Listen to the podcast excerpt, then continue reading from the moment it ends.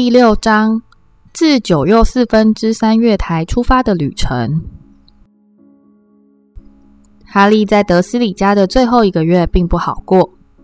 没错，达利现在怕哈利怕得要命，根本不敢跟他待在同一个房间里。而佩妮阿姨和威农姨丈也不再动不动就把他锁在碗橱里，逼迫他做牛做马，或是对他大吼大叫。事实上，他们现在根本就不跟他说话了。在半是害怕、半是愤怒的情况下，他们索性就当家里没哈利这个人。虽然就许多方面来说，这都可以算是大大改善，但日子一久，就难免让人感到沮丧。哈利太半时间都待在房间里，跟他的猫头鹰作伴。他决定叫他黑美，这是他在魔法史中找到的名字。他的课本全都非常有趣。他经常躺在床上看书，看到大半夜，并开着窗户，让黑美自由飞进飞出。幸好佩妮阿姨已经不再到这个房间里来吸尘了，因为黑美老是把死老鼠衔到屋子里来。他在墙上钉了一叠自制日历，倒数计日至九月一日为止，每天晚上临睡前撕掉一张。在八月的最后一天。他觉得最好还是先去找阿姨和姨丈谈谈明天要去王十字车站的事，因此他下楼走进客厅，他们正在那里看一个猜谜节目。他清一下嗓子，好让他们注意到他。达利立刻尖叫着逃出客厅。呃，威诺姨丈，威诺姨丈哼了一声，表示他在听。呃，我明天必须到王十字车站。坐火车去，坐火车去霍格华兹。威农一丈又哼一声，请问你能不能送我去？又是哼一声。哈利猜想，那大概是表示可以。谢谢你。就在他准备回到楼上时，威农一丈才真正开口说话。用这种方法去巫师学校还真奇怪呢。火车。他们的魔毯全都破光了，是不是？哈利什么也没说。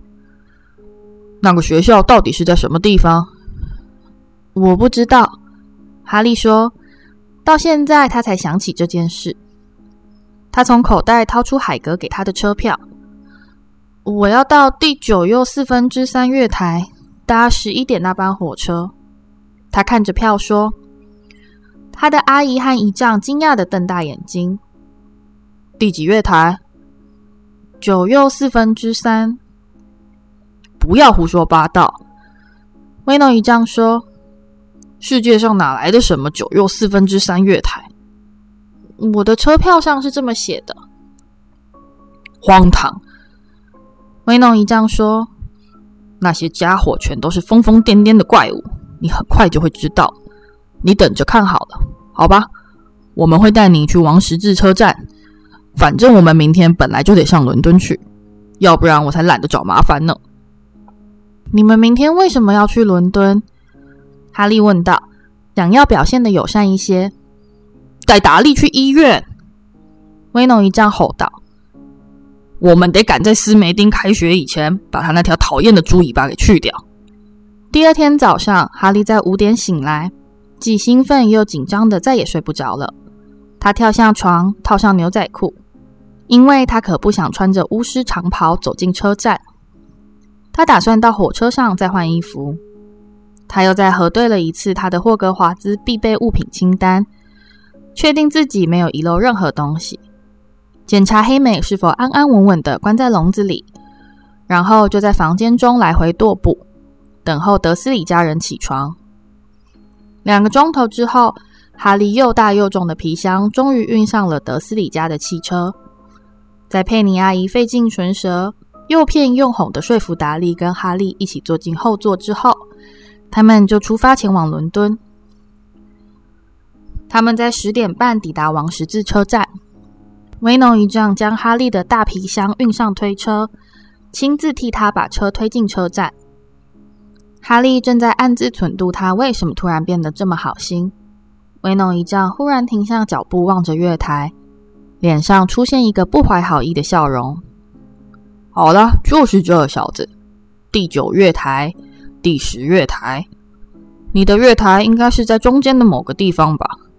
不过他们好像还没来得及盖好，你说是不是啊？他说的没错，一个月台上方悬挂着巨大的九号招牌，旁边的月台上方有着一个巨大的十号招牌，在他们之间什么也看不到。祝你学习愉快。维农一丈脸上的笑容显得更加不怀好意，他什么也不说就径自走了。哈利转过身来，看到德斯里一家驾着车扬长而去，三个人都在哈哈大笑。哈利觉得嘴里发干，他究竟该怎么办呢？因为黑美的缘故，他已经招来不少好奇的目光，他必须找个人问问。他拦下一名匆匆经过的警卫，却不敢提到什么九又四分之三月台。这名警卫从来没听过霍格华兹。当他发现哈利甚至连这个地方在哪个国家都搞不清楚，他就开始觉得很不高兴，认为哈利是故意装傻来捉弄他。哈利在绝望之下，只好问他十一点会有哪几班火车出发，得到的答案竟是一班也没有。最后，警卫大步离去，嘴里还喃喃抱怨有些人就是会故意浪费别人的时间。哈利立持镇定。告诉自己不要太过慌乱。火车时刻表上方的那个大钟显示出，再过十分钟，开往霍格华兹的班车就要出发了。他完全不晓得该如何登上这辆火车。他带着一个他几乎抬不动的大皮箱，一口袋的巫师钱和一只大猫头鹰，束手无策的陷在车站中央，想不出该如何脱离困境。海格显然是忘了告诉他某件该做的事，比方说是你得先敲敲左边的第三块砖头，才能顺利进入斜角巷之类的秘诀。他开始考虑是不是该取出他的魔杖，往第九月台和第十月台之间的票口敲几下。就在那一刻，一群人正好在他背后经过，他们的交谈声飘进了他的耳中，挤满了麻瓜，这是当然的。哈利忙转身，说话的人是个矮胖的女人。她在跟四个男孩子说话，他们全都有着一头像火焰般的红发。每个男孩都推着一个跟哈利一样大的皮箱，也都带着一只猫头鹰。哈利的心砰砰狂跳，连忙推着推车紧跟在他们身后。他们停下脚步，哈利也停，距离近的足以听到他们的谈话。好了，现在看看在几号月台。男孩的母亲说：“九又四分之三。”一个小女孩尖着嗓子喊道：“她也有着一头红发。”她握着女人的手问道：“妈咪，我可不可以也去？”你年纪太小，金妮，乖乖不要再吵了。好了，派西，你先进去。看起来年纪最大的男孩。开始大步往九号和十号月台中间走去。哈利张大眼睛盯着他看，完全不敢眨眼，生怕错过了任何重要的程序。就在男孩走到两个月台的分界线时，一大群观光客忽然涌到哈利面前。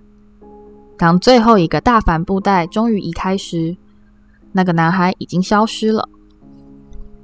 弗雷，接下来换你了。胖女人说：“我不是弗雷，我是乔治。”男孩说：“真是的，女人，你好意思称自己是个母亲吗？难道你看不出来我是乔治？”对不起，乔治，亲爱的，跟你开玩笑的啦，我是弗雷，没错。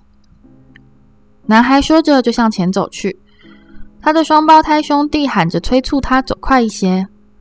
他显然听从了这项建议，因为下一秒。他不见了，他究竟是怎么办到的？现在轮到了第三个兄弟，他踏着轻快的步伐迈向中间的票亭，眼看就要走到了，可是，一瞬间他就完全失去了踪影。现在只有一个办法。对不起，哈利开口对胖女人说哈喽，亲爱的。”他说：“第一次去霍格华兹吗？”荣恩也是新生。他指着他最小的儿子，他身材高瘦细长，满脸雀斑，大手大脚，还有一根长长的鼻梁。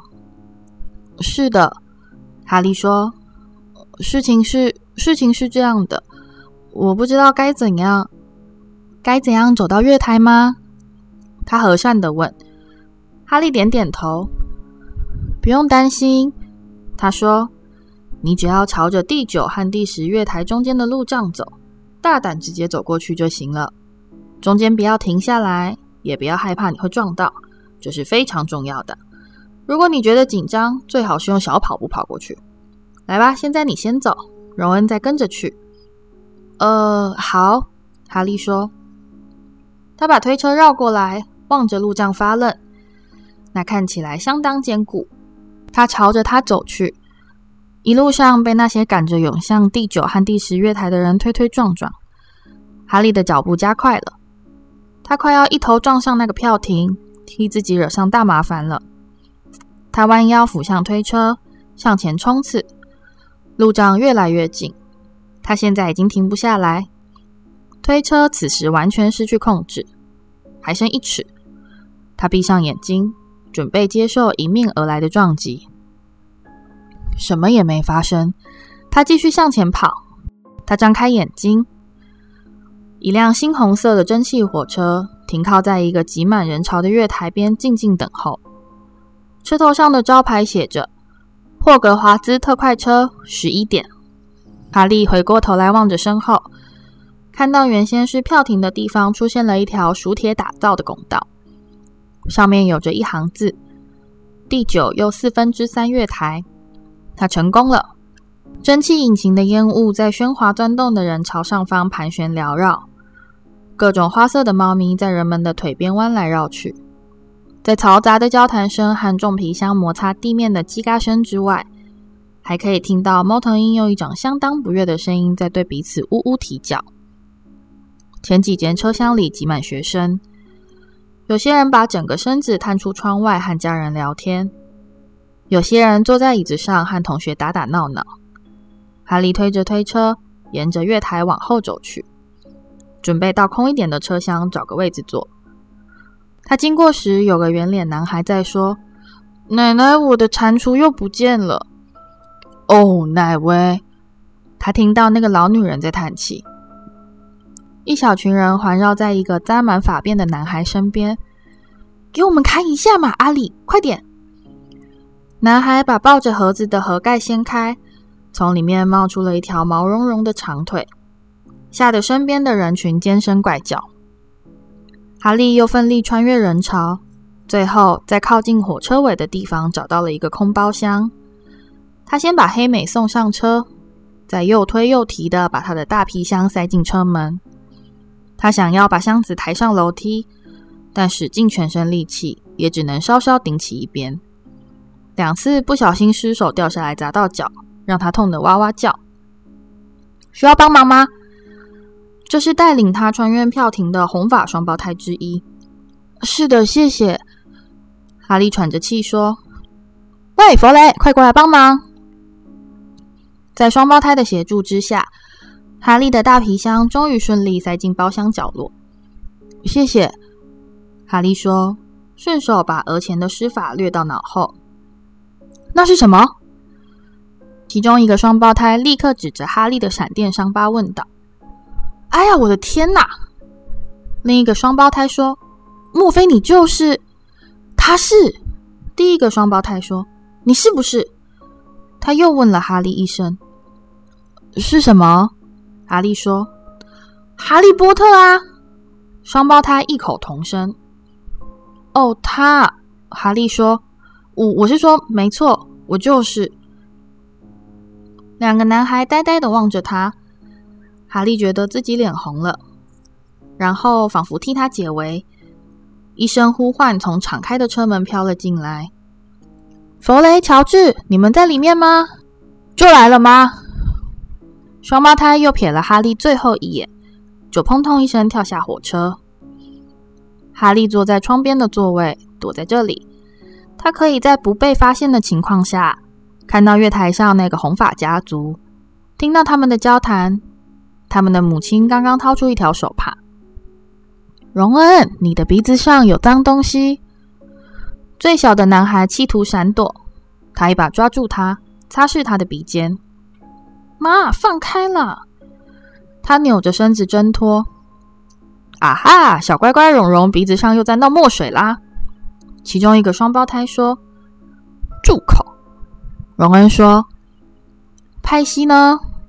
他们的母亲问道：“他现在走过来了。”最大的男孩大摇大摆的走过来，他已经换上了轻飘飘的黑色霍格华兹长袍。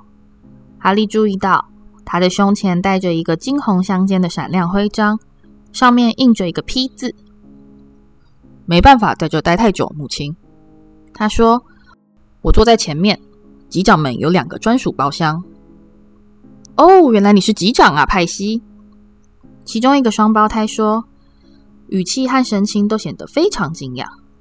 你为什么都不提一声？我们完全不知道呢。慢着，我好像记得他跟我们谈过这件事。另一个双胞胎说，大概说过一次，或是两次，说了一分钟，说了一整个夏天。哦，住口！派西级长说，为什么派西会有新长袍？其中一个双胞胎说：“因为他是级长啊。”他们的母亲温柔地说：“好了，乖孩子，祝你学习愉快。到了以后，派只猫头鹰给我。”他在派西的面颊上吻了一下，目送他离去，然后转过头来望着双胞胎：“现在你们两个，这一年你们最好表现的安分一点。”要是我再接到一只猫头鹰，告诉我你们又你们又炸掉一个马桶，或是炸掉一个马桶，我们可从来没炸过马桶啊。不过这倒是个好主意，谢谢你提醒我们嘛。我可不是在开玩笑，别忘了照顾荣恩。别担心，小宝贝荣荣跟我们在一起安全得很。住口！荣恩又说了一声。他的个子几乎跟双胞胎一样高，他的鼻尖上刚刚被他母亲擦过的地方还在微微泛红。嘿，妈，你猜怎么样？你猜我们刚刚在火车上碰到谁？哈利连忙后退，免得他们发现他在偷看。你记得刚才在车站里跟我们站得很近的那个黑发男孩吧？你知道他是谁吗？谁？哈利波特。哈利听到那个小女孩的声音：“哦，妈咪，我可不可以到火车上去看她？妈咪，拜托嘛！你已经看过她了，金妮。那个可怜的孩子，可不是什么让你在动物园里盯着看的怪兽。他真的是吗，弗雷？你怎么知道？我问他，我看到他的疤了，真的就在那里，像是一道闪电。可怜的孩子。”怪不得他是孤零零一个人，我刚才还在纳闷呢。你看他在问我怎么去月台的时候，态度是那么有礼貌。别说这些了，你觉得他记不记得那个人长什么样子？他们的母亲突然变得非常严肃。我不准你去问他，弗雷，绝对不准。看你敢不敢？难道在他上学的第一天，你就非要去提醒他这些伤心事不可？好了啦，别发怒嘛！汽笛声响起，快点！他们的母亲说。三个男孩立刻爬上火车，他们把身子探出窗外，好让他跟他们吻别。小妹妹放声大哭起来：“不要这样，金妮！我们会派一大堆猫头鹰来找你的。我们会寄给你一个正宗霍格华兹出品的马桶圈。”乔治，开玩笑的啦，妈。火车缓缓移动，哈利看到男孩们的母亲不停的挥手，他们的小妹妹又哭又笑的跟着火车向前跑。火车加速前进，他被远远的抛在后面，朝他们连连挥手。哈利目不转睛地望着那对母女。火车绕过转角，他们就此失去了踪影。路边的乌云在窗口迅速后退，哈利心中感到非常兴奋。他不知道自己将奔向的会是些什么，但必然会比他抛在背后的一切要好得多了。包厢的门轻轻划开，那个最小的红发男孩走了进来。这有人坐吗？他指着哈利对面的座位问道。其他地方全都满了。哈利摇摇头。男孩坐下来，他瞄了哈利一眼，立刻转头望向窗外，假装他根本就没有在看哈利。哈利看到他的鼻头上还是有一个黑色的污点。嘿，荣恩！双胞胎走过来，听着。我们现在要到中间的车厢去转转。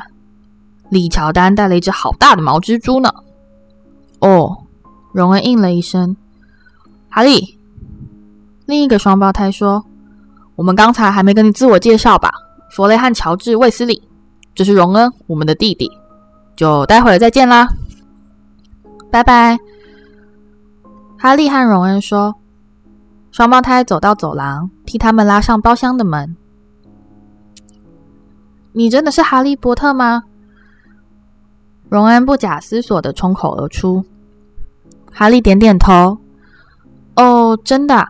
我还以为弗雷和乔治又在跟我开玩笑了呢。荣恩说：“那你是不是真的有？嗯、那个……”他指着哈利的额头。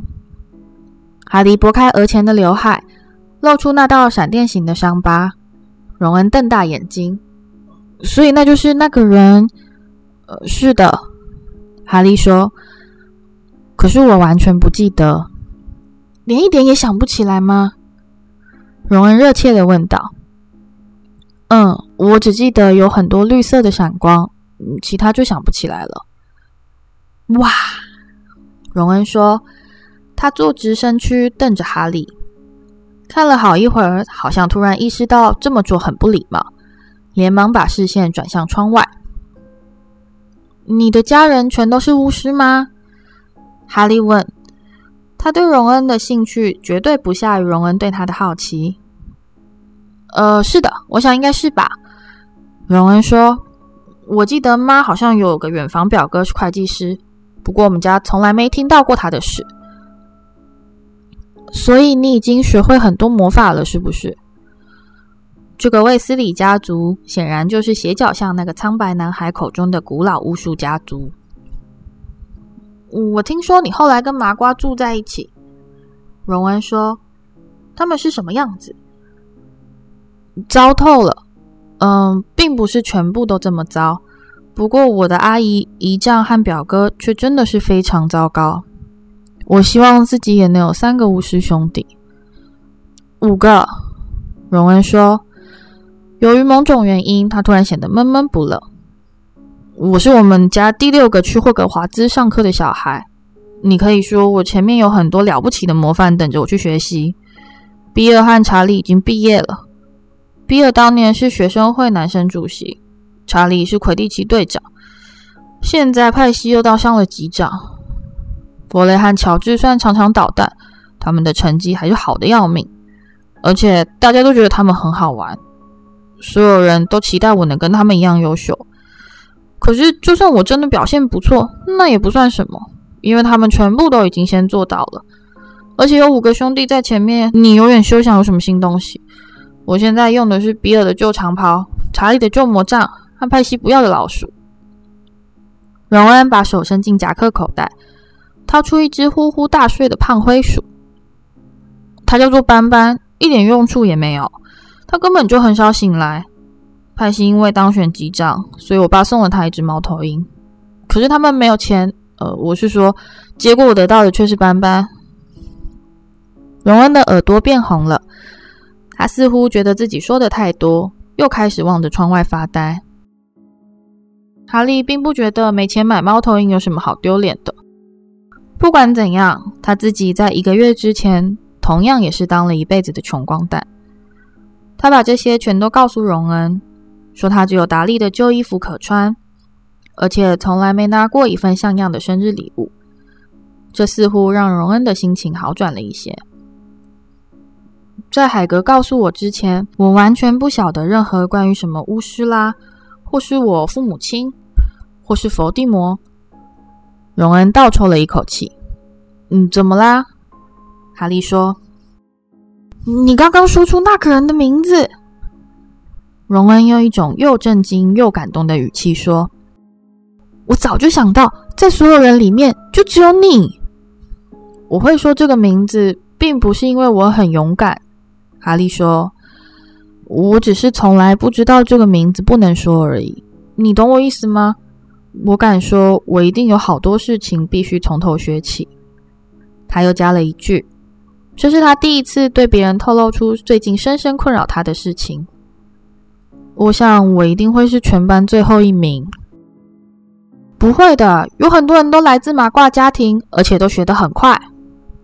在聊天的时候，火车已载着他们驶出伦敦，此刻正以高速越过牛羊成群的田野。两个人沉默了一段时间，各自欣赏窗外一闪即逝的阡陌风光。大约十二点半的时候，外面走廊响起一阵咔嗒咔嗒的嘈杂声。一名满脸笑容、脸上牵着一对酒窝的女人推开他们的厢门，说：“要不要买点儿推车上的东西吃，亲爱的？”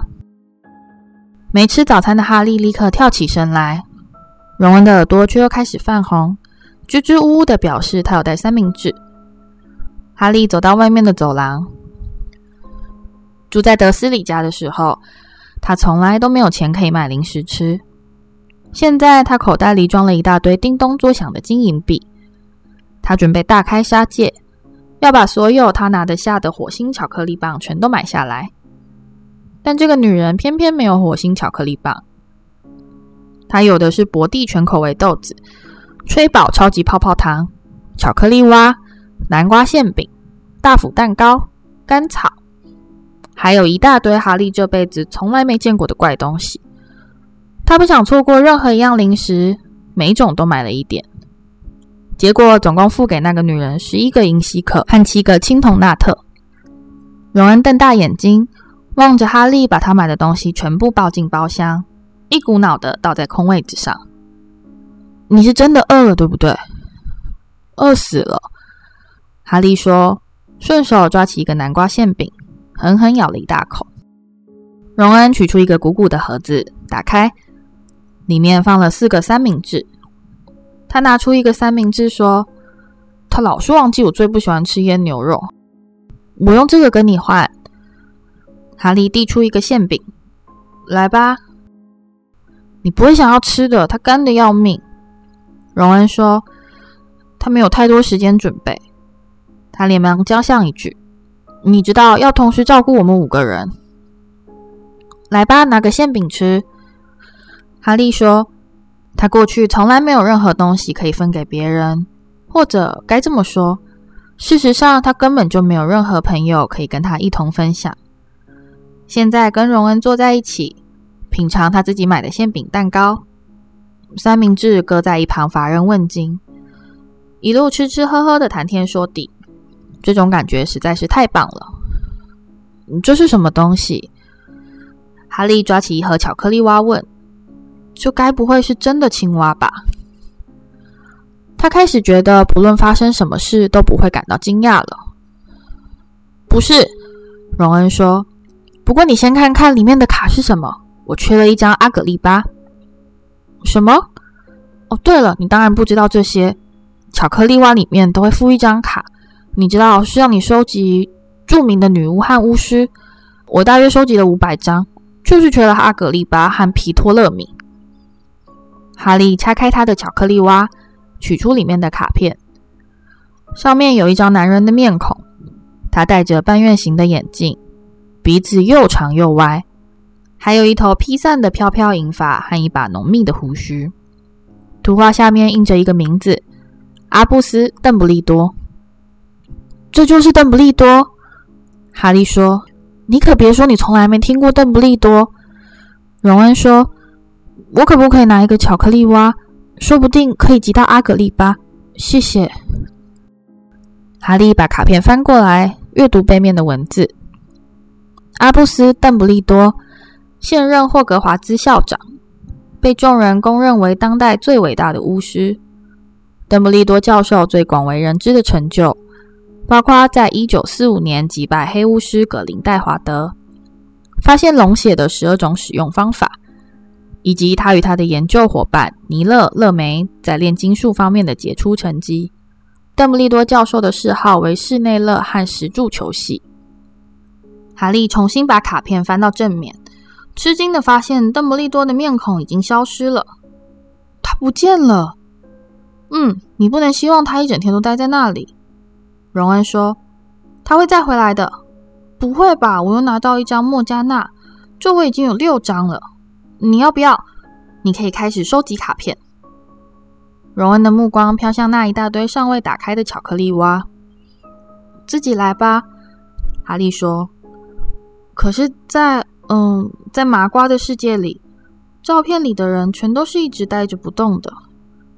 真的吗？你是说他们完全不会动吗？荣恩的语气显得非常惊讶。真诡异！哈利看到邓布利多又悄悄回归照片，并对他微微一笑。荣恩对于吃巧克力蛙的兴致显然比收集卡片要大得多。哈利恰好相反，他的目光完全无法自那些著名的女巫和巫师的面孔上移开。没过多久，他除了原先的邓布利多和莫加纳之外，又多了穆透克罗夫特的汉吉斯、阿伯瑞克、葛伦宁恩。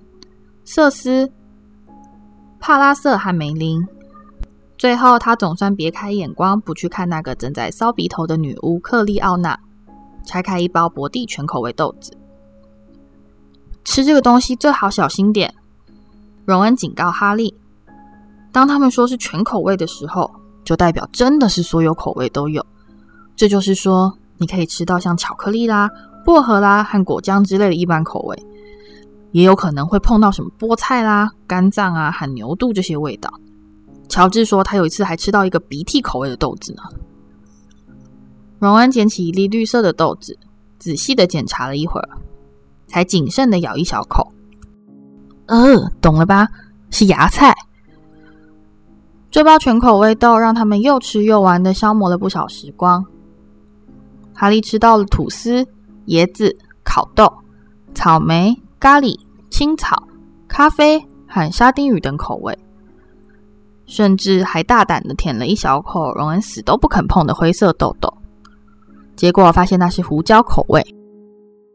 窗外迅速飞逝的乡野风光，渐渐变得越来越荒凉。精巧端正的农田已经失去了踪影，现在只能看到浓密的树林、蜿蜒的河流和深绿色的山峦。包厢门外响起了一阵敲门声，而哈利在九又四分之三月台看过的那个圆脸男孩走了进来。他看起来泪汪汪的。对不起，他说：“请问你们有没有看到一只蟾蜍？”他们俩刚一摇头，他就放声哭喊：“我又把它给弄丢了！他老是要从我身边逃走。他一定会再出现的。”哈利说。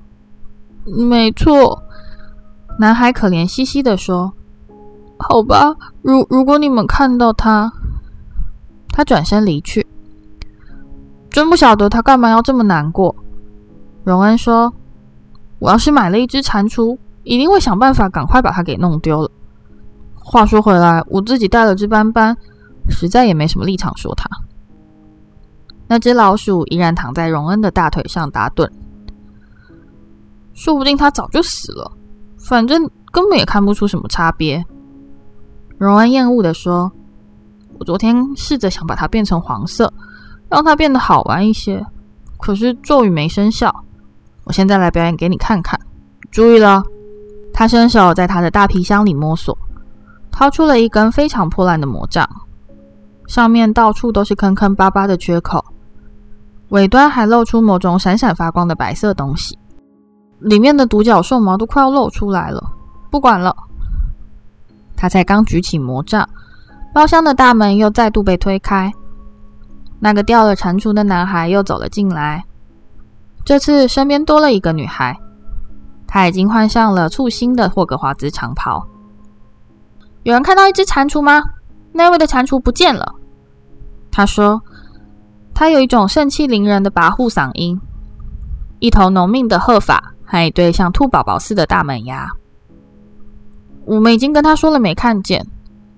荣恩说：“女孩没有听他说话，只是目不转睛的望着他手里的魔杖。”哦，你在施魔法吗？那就让我们欣赏一下吧。他坐下来，荣恩显得有些畏缩。呃，好吧。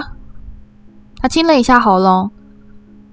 阳光雏菊、甜奶油，将这只胖笨老鼠变成黄油油。他挥动魔杖，什么也没发生。斑斑依然是灰色，而且继续呼呼大睡。你确定这真的是咒语吗？女孩说。嗯，显然不是很有用，对不对？我自己在家里练习的时候，也试过几个简单的咒语，每次都非常成功。我的家人全都不会魔法，所以我在接到信的时候，实在是吓了一大跳。不过当然也高兴得要命。我的意思是说，我听人家告诉我，那可是全世界最棒的巫术学校啊！我已经把我们所有课本全都背下来了，这是当然的。我只希望这样的准备可以勉强够用。对了，我叫妙丽·葛兰杰。你们呢？他把这些话一口气说完。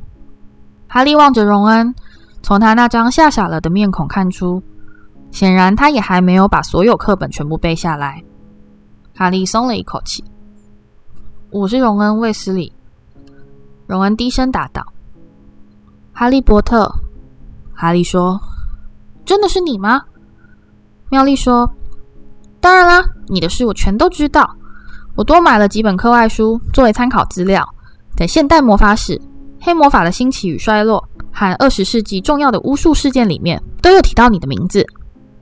提到我，哈利不禁感到一阵晕眩。我的天哪！难道你不晓得吗？如果是我，我一定会想办法把所有提到我的东西全都找出来。妙丽说：“你们两个知不知道自己会被分到哪一个学院？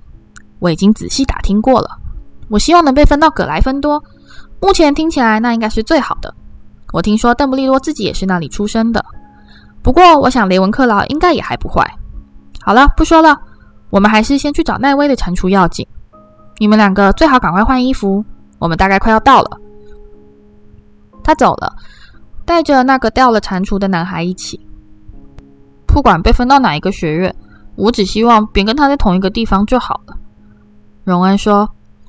他把魔杖扔回皮箱，没用的蠢咒语，是乔治告诉我的。我敢说，他早就知道这一点用处也没有。你的哥哥们是在哪一个学院？哈利问道。葛莱芬多。荣恩说，忧郁的阴影似乎又重新笼罩他的头顶。爸和妈也是念这个学院。要是我被分到别的地方的话，真的不知道他们会怎么说。我想雷文克劳应该还算不错，但千万别让我去念那个史莱哲林。那就是佛地。抱歉，我是说，就是那个人念的学院吗？没错。荣恩说，他像泄了气似的倒在椅子上，显得十分沮丧。你看，我觉得斑斑胡须末端的颜色好像变淡了一点。哈利企图转移话题，好让荣恩暂时抛开烦心的选院问题。那么，你几个哥哥毕业以后，现在是在做什么？哈利很好奇，巫师离开学校后会做些什么。查理在罗马尼亚研究龙，比尔在非洲听古灵阁办事。荣恩说：“你听说古灵阁的事了吗？预言家日报登了好大一版。不过，你竟然跟麻瓜住在一起，大概没办法看到这份报纸。有人企图抢劫一个防护最严密的地下金库。”哈利瞪大眼睛：“真的吗？那他们后来怎么样了？没怎样，这就是为什么会变成大新闻的原因。他们根本没逮到。我爸说，只有法力最高强的黑巫师才有办法逃过古灵阁的追捕。不过，他们什么也没偷走，这就是最奇怪的地方。当然，像这类事发生的时候，大家都会非常害怕，担心背后的主谋会是那个人。”哈利心里一直想着这条新闻。现在，每当有人提到那个人的时候，他就有一种毛骨悚然的感觉。这大概是进了魔法世界后的一种正常反应，像先前那样毫不担心的说出伏地魔的名字，反而比现在舒服多了。你最喜欢哪一支魁地奇球队？荣恩问。呃，我全部都不认识。哈利坦白招认。什么？荣恩震惊的几乎说不出话来。哦，等等，你听好，这是全世界最棒的游戏。他就这样打开话匣子，滔滔不绝的解释游戏中用到的四种球和七名运动员等等规则。详细描述他和哥哥们一同去看的几场著名比赛，以及他如果有钱最想买下的飞天扫帚型号。谈得正高兴，包厢门又再度被推开。这次既不是那个掉了蟾蜍的男孩奈威，也不是爱管闲事的妙丽·葛兰杰。三个男孩走进来，哈利立刻认出中间那张面孔——魔晶夫人长袍店里的苍白男孩。他仔细打量哈利。眼神显得比在斜角巷时专注许多。那是真的吗？他说。整辆火车全都在吵吵嚷嚷的讨论，说那个哈利波特就坐在这个包厢里。那么就是你喽，对不对？是的，哈利说。他看着另外两个男孩，两人都是粗壮型，长相出奇的愚劣平庸。他们站在苍白男孩的两侧。看起来活像是一对保镖。哦，这是克拉，这是高尔。苍白男孩见哈利在看着他们，就漫不经心地说：“我的名字是马粪拽哥马粪。”荣恩轻轻咳嗽一声，而这很可能是企图掩饰住一声窃笑。拽哥马粪盯着他看，觉得我的名字很好笑，是不是？我想，我不用问你的名字。我父亲告诉过我，卫斯理家的人全都有着一头红发，满脸雀斑，很多的养不起的小孩。他转过头来望着哈利：“你很快就会发现，某些巫师家庭比其他人要高级多了，波特。你不会想要去跟那些差劲的家伙做朋友的，这点我可以帮助你。”他伸出手来，准备跟哈利握手。哈利不愿接受。我想我可以分辨出谁才是真正差劲的家伙。谢了，他冷冷地说。拽哥马芬的脸没有变红，只是苍白的双颊上浮现出淡淡的红晕。如果我是你的话，我会非常小心的，波特。他一个字一个字慢慢的说：“你最好客气一点，不然会落到跟你父母亲一样的下场。”他们同样也不知道该跟什么样的人交往才会对自己有利。跟卫斯理家还有海格这类的贱民混在一起，对你是不会有好处的。哈利跟荣恩都站起身来，荣恩的面孔涨得跟头发一样红。再说一次，他说：“哦，你想跟我们打架是不是？”马芬不屑地说：“除非你们现在就出去。”哈利说：“他其实并没有外表这么勇敢，因为克拉和高尔的块头比他和荣恩大多了。我们偏偏就是不想出去，是不是啊，伙伴？我们带的零食早就吃光了，不过你们这好像还剩下不少。”高尔伸手探向荣恩旁边那堆巧克力蛙，荣恩跳上前，人还没碰到高尔，高尔就发出了一声凄厉的哀嚎。灰鼠斑斑挂在他的手指上，尖锐的小牙齿深深陷入高尔的指尖。克拉和马芬连忙退后，高尔一面尖叫，一面猛挥手臂，想要把斑斑甩开。等到斑斑终于被摔到空中，砰的一声撞上窗户时，他们三人就一溜烟的逃走了。也许他们以为零食堆里还埋伏了更多的老鼠，也可能是他们听到了脚步声。因为没过多久，妙丽·葛兰杰就走了进来。发生什么事啦？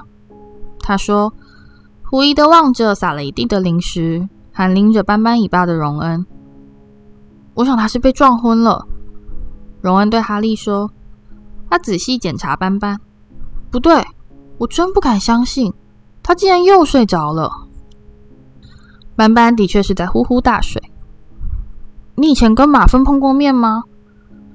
哈利描述他们在斜角巷的相遇经验。我听过他们家的事。荣恩神情凝重地说：“他们是在那个人消失以后，属于第一批重新回到我们阵营的人。他们自称是中了魔法，我爸才不信呢。他说马粪的父亲根本不需要什么外力，就会自动跑过去投靠黑暗势力。”他转头望向妙丽：“有什么事情需要你帮忙吗？你们最好动作快一点，赶紧把长袍换好。我刚才到前面去问过司机。”他说：“我们就快要到了，你们两个没有打架吧？有吗？还没到那，你们就惹上麻烦啦。班班是打了一场架，我们可没动手。”荣恩说，满脸不高兴的盯着他。“我们换衣服的时候，能不能请你离开一下？好吧，我到这来是因为外面那些人实在变得太孩子气了，疯疯癫癫在走廊上跑来跑去。”妙丽用一种不以为然的语气说：“对了。”你鼻子上有个黑点，你晓不晓得？他转身离去，荣恩恶狠狠地瞪着他。哈利眯眼望着窗外，天色渐渐黑了。他可以看到深紫色的天空下，那些如剪影的山峦与树林。火车的速度似乎慢了一些。他和荣恩脱掉夹克，套上黑色长袍。荣恩的长袍短了些，看得见露出来的一截卫生裤。火车上响起一阵回音袅袅的声音。我们将在五分钟后抵达霍格华兹，请将行李留在车上，我们会替你们送到学校。哈利的胃紧张的隐隐作痛，他看到荣恩雀斑下的面孔也开始泛白。他们把剩下的零食全都塞进口袋，加入走廊上那堆蜂拥骚动的人潮。火车渐渐减速，最后停了下来。大家又推又挤的涌向车门，踏上一个又小又黑的月台。夜晚的寒气让哈利忍不住哆嗦。这时，学生们的头顶上方出现了一盏晃动的灯火。哈利听到一个熟悉的声音喊道：“一年级新生，一年级新生到这来，还好吧，哈利？”海格毛茸茸的大脸在一大片的人海上面绽放出喜悦的笑容。“好了，跟我来。”还有没有一年级新生？现在注意脚下，一年级新生跟我来。他们在海格的带领下，跌跌撞撞地踏上一条又陡又窄的下坡路。周遭太黑了，哈利觉得通路两旁必然是浓密的树林。没有人开口说话，只有那个蟾蜍老是不见的男孩奈威，抽抽搭搭地吸了一两次鼻子。你们待会就可以看到霍格华兹了。海格回过头来喊道：“只要绕过这个转角就到了。”然后是一阵响彻云霄的“哇”，狭窄的通道蓦然敞开，通向一个宽阔的黑色湖泊。在湖对岸的高山顶端，矗立着一座尖塔成群的巨大城堡，无数明亮的窗口在星空下闪烁发光。一艘船只能坐四个人。海格指着停泊在湖边的一列小船，哈利和荣恩坐上船，然后妙丽和奈威也爬了进来。大家都上船了吗？海格吼道。他一人独坐一艘船，那就前进吧。一整列小船就这样同时向前移动，迅速划过像镜子般平滑的湖面。大家都非常安静，默默望着远方那座巨大的城堡。越来越靠近城堡所在的悬崖时，它巍峨的建筑就等于矗立在他们的头顶上方，居高临下的俯瞰着。低头！海格在第一批船只驶到悬崖边时大吼，全体弯下头来，让小船载着他们穿越那片覆盖在悬崖表面的常春藤帘幕，驶入隐秘的宽阔入口。他们沿着一条漆黑的隧道向前滑行。小船似乎一步步把他们带入城堡的地底，直到抵达了一个地下港口，爬上一片遍布着岩块与岩石的地面。喂，就是你，这是不是你的蟾蜍啊？海格说，他在一一检查空船。吹爆！奈威伸出双手，乐极的喊。一行人跟着海格的灯光，爬进巨岩中的一条隧道。出了隧道之后，他们终于踏上那片铺展在城堡阴影下的柔滑湿润草地。大伙爬上一道石阶，聚集在一扇巨大的橡木门前。大家都到齐了吗？喂，就是你，你的蟾蜍还在吧？海格举起一只巨大的拳头，往城堡大门上敲了三下。